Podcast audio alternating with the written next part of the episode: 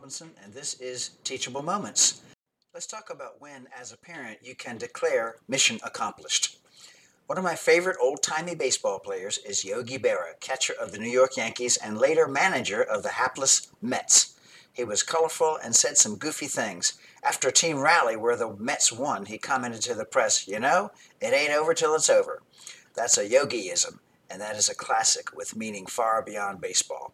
How about parenting?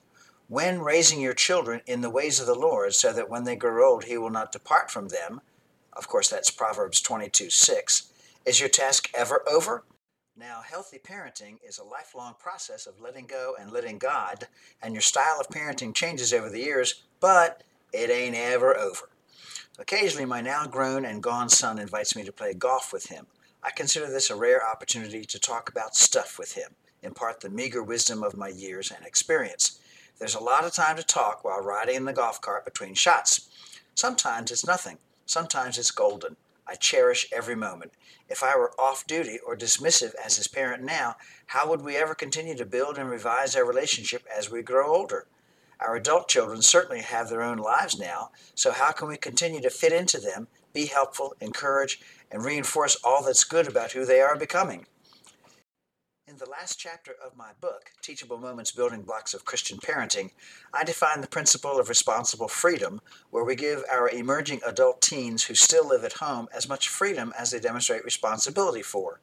We build in accountability and supervision to encourage success with their freedom.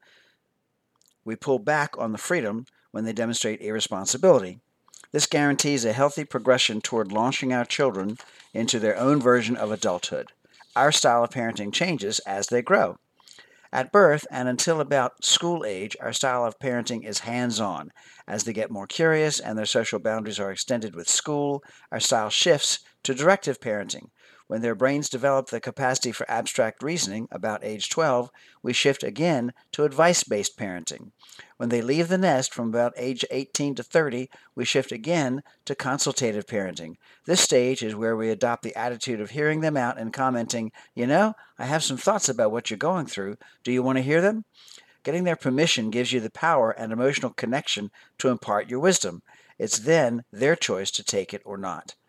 Your teen and young adult's pathway to adulthood is likened to a NASA space launch. As parents, we are in mission control. We monitor their progress, give them necessary readouts and feedback about their progress. Our teen or young adult is in the space capsule, flying the craft and making mid-course corrections to reach their target. We can't do life for them, but we can be with them in a supportive, consultative capacity.